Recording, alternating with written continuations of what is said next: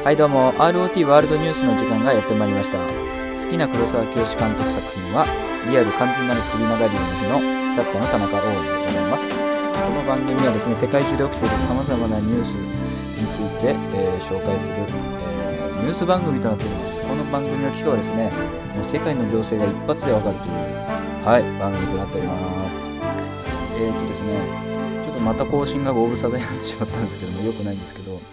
あのこの前ですねあの1週間に1回はあの更新できるコンテンツを見つけたみたいなこと言ったんですけどそれがま今回ですねえっ、と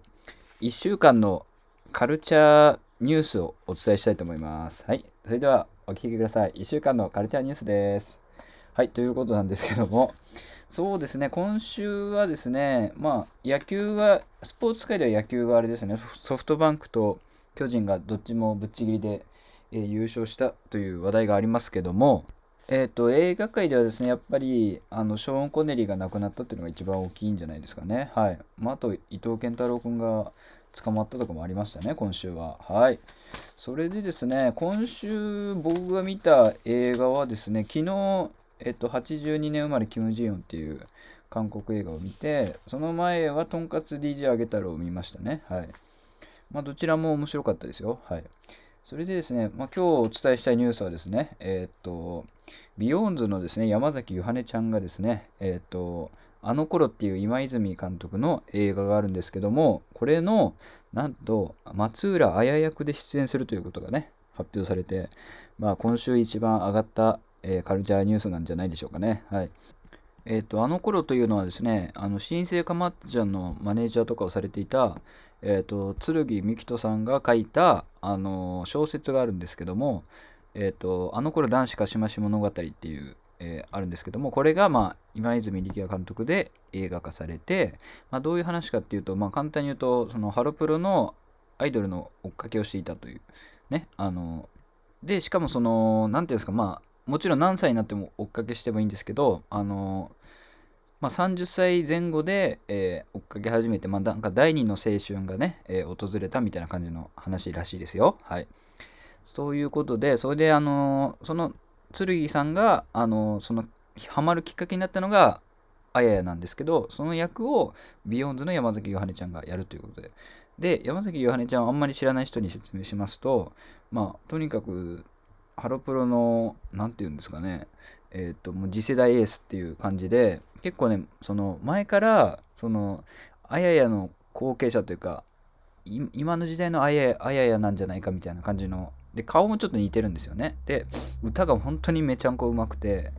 えっ、と、うまいとかじゃなくて、本当にすごい、あの、やっぱ聞いてて気持ちがいい歌声というか、はい。それで本当にね、ぴったりだから、で、僕、その、あの頃が映画化されるっていうのは知ってて、まあ、その、アイドル周りの話っていうのも知ってたんですけど、その、あややがきっかけとか、そういう話、あの、ちょっと詳細な内容知らなくてですね、だから、あ、なるほどと、あの、山崎ゆはねちゃんがあの頃のあや役なんだっていうニュースを見たときに、まあ、驚いたっていうよりも、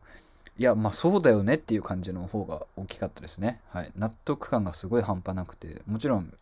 すごいなっていうのはありましたけど、もう、今、あややを演じるならもう、彼女しかいないぐらいのね、えっ、と、もう完璧なキャスティングだと思います。はい。えっ、と、あとはですね、なんだろう。そっか、ショーン・コネリーが亡くなったんですけど、やっぱショーン・コネリーといえば、あのー、007ですけど、あのーやっぱりね、ショーン・コネリーめちゃめちゃかっこいいんですよね。それに、やっぱり、その、まあ、007以外にも、いろんなね、あの、アンタッチャブルとかにも映画出てますけど、やっぱ、すごい、あの、もちろん映画スター、えっと、昔のハリウッドの、まあ、ショーン・コネリーは、あの、スコットランドですけど、あの昔のハリウッドの映画スターとまたちょっと違う、えーっと、なんかやっぱキャラクター化された俳優の、いや、ほんと元祖ぐらいなんじゃないですか。そんなに僕映画、映画史にその詳しくないからあんまりうかつなこと言えないですけど、でも昔の、その、ハンフリー・ボガードとかは、そのなんか、いわゆるなんかハリウッドの、まあ、スターみたいな感じじゃないですか？映画スターっていう。で、もうショーン・コネリー、うん、ショーン・コネリーはやっぱその、なんかキャラ、やっぱ、ジェームズ・ボンドが一番大きいですけど、キャラクター、で、今ってもうな、あの、ほぼ、えっとね、誰かが、全然話まとまってないですよね。誰か忘れちゃったんですけど、あれか、ダニエル・クレイグか。ダニエル・クレイグが確か追悼で、その、今のそういうブロックバスターとか、その、例えばマーベルとかのね、ヒーロー映画とか、そういう超大作の礎作ったのがショーン・コネリーだみたいなことを確か言ってたと思うんですけど、それは本当にまさにそういうね、そうだなと思います。はい。ショーン・コネリーはですね、何が、うん、でも、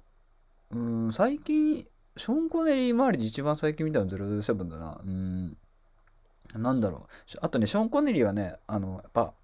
結構、ハゲじゃないですか。ハゲてもかっこいいっていうね。あの、そうだわ。そそれが一番最初の印象かな、もしかしたら。うん。なんか中学校の時にハゲでもかっこいい人みたいな話を先生がしてて、その時にショーン・コネリー言ってたな。あと誰だったっけな。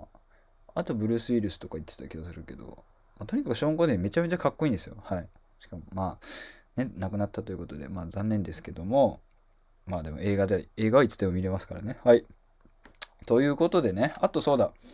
えっ、ー、と、これは、まあ、1週間ぐらい前ですけど、ミスチルのね、えっ、ー、と、まあ、新しいアルバムが出て、その中の1曲で、ブランニュープラネットっていう曲があるんですけど、えー、これが、あの有村架純が出てるドラマの主題歌になって、姉ちゃんの恋人っていうね、はい。で、え、その主題歌が今 YouTube で公開されてますけど、これもね、やっぱりミスチルらしい、本当に挑戦、その、挑戦したいけど、いや、自分なんか本当ちっぽけな存在だしっていう、そういうのも歌いながらも、でも挑戦とかそういう可能性を、えー、まあ、肯定してくれる、本当にミスチルらしい曲で、で、前もこのポッドキャストの番組で話しましたけど、バースデーもめちゃめちゃミスチル、もうこれ、いや、これぞミスチルっていう曲がやっぱアルバムにあのどのアルバムにも入ってると思うんですけどバースでもそうだしで今回結構なんか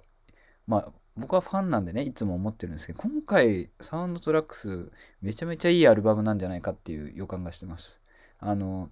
前の重力重力と呼吸も僕はすごい好きなアルバムなんですけど重力と呼吸はかなりそのなんだろう失恋の 失恋の曲というか本当にえっ、ー、と1曲目が YourSong っていう曲から始まるんですけどそれがまあめちゃめちゃまあ簡単に言うとあなたが本当に好きで大切でみたいな感じの、まあ、それはファンのことを歌ってるんですけどでそのあなた YourSong あなたのために歌うって言ってたあなたがいなくなるっていうのがその重力と呼吸っていうアルバムだったんですね。それ一番象徴的なのがあの君水の主題歌のひまわりだったんですけどだから結構そのなんだろう精神的に来る曲が多いんですよ重力と呼吸でも今回のミスチルはやっぱりえっ、ー、となんか応援歌っていうか、やっぱミスチルらしい、あ、これなんか名詞に、新しい名詞になるようなね、アルバムになるんじゃないかなって勝手に期待してます。はい。まあでも今出てるだけでもかなり、そんな、でもまあ一個気になるのがその、君と重ねたモノローグっていうドラえもんのね、あの、新恐竜の、えー、2個主題歌あるうちの1個のえー、バースデーと君と重ねたモノローグが、えー、主題歌だったんですけど、あの、アルバムの並び見たら、君と重ねたモノローグだけ、こう、日本語の表記というか、あの、カタカナと漢字の表記だったんですけど、他の曲はね、全部小文字の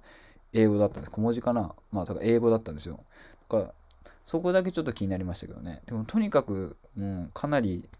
良さそうですね、今回のアルバムも。はい。ということで、今回、えー、今回じゃない、今週のカルチャーレポートでした。さよなら。はい、ということで、えー、今週のね、カルチャーレポート終わったので、えー、そろそろ番組もお別れの時間となってまいりました。えー、この番組はですね、世界、えっ、と、世界中でじゃない、それは最初ですね、えこの番組はですね、お便りを募集しております。え ROT、WORLD、NEWS、ROT ワールドニュース、アットマーク、gmail.com まで、えどしどし、えメッセージ募集しています。はい、え、今後もですね、一応更新の予定はありますので、えー、ぜひ聞いていただけたらなと思います。ちょっとね、えー、まあ、いつも、うーん、まあ、あれですね。はい、頑張ります。ということで、えー、また登録とかね、していただけたら嬉しいなと思います。はい、ということで、さようなら。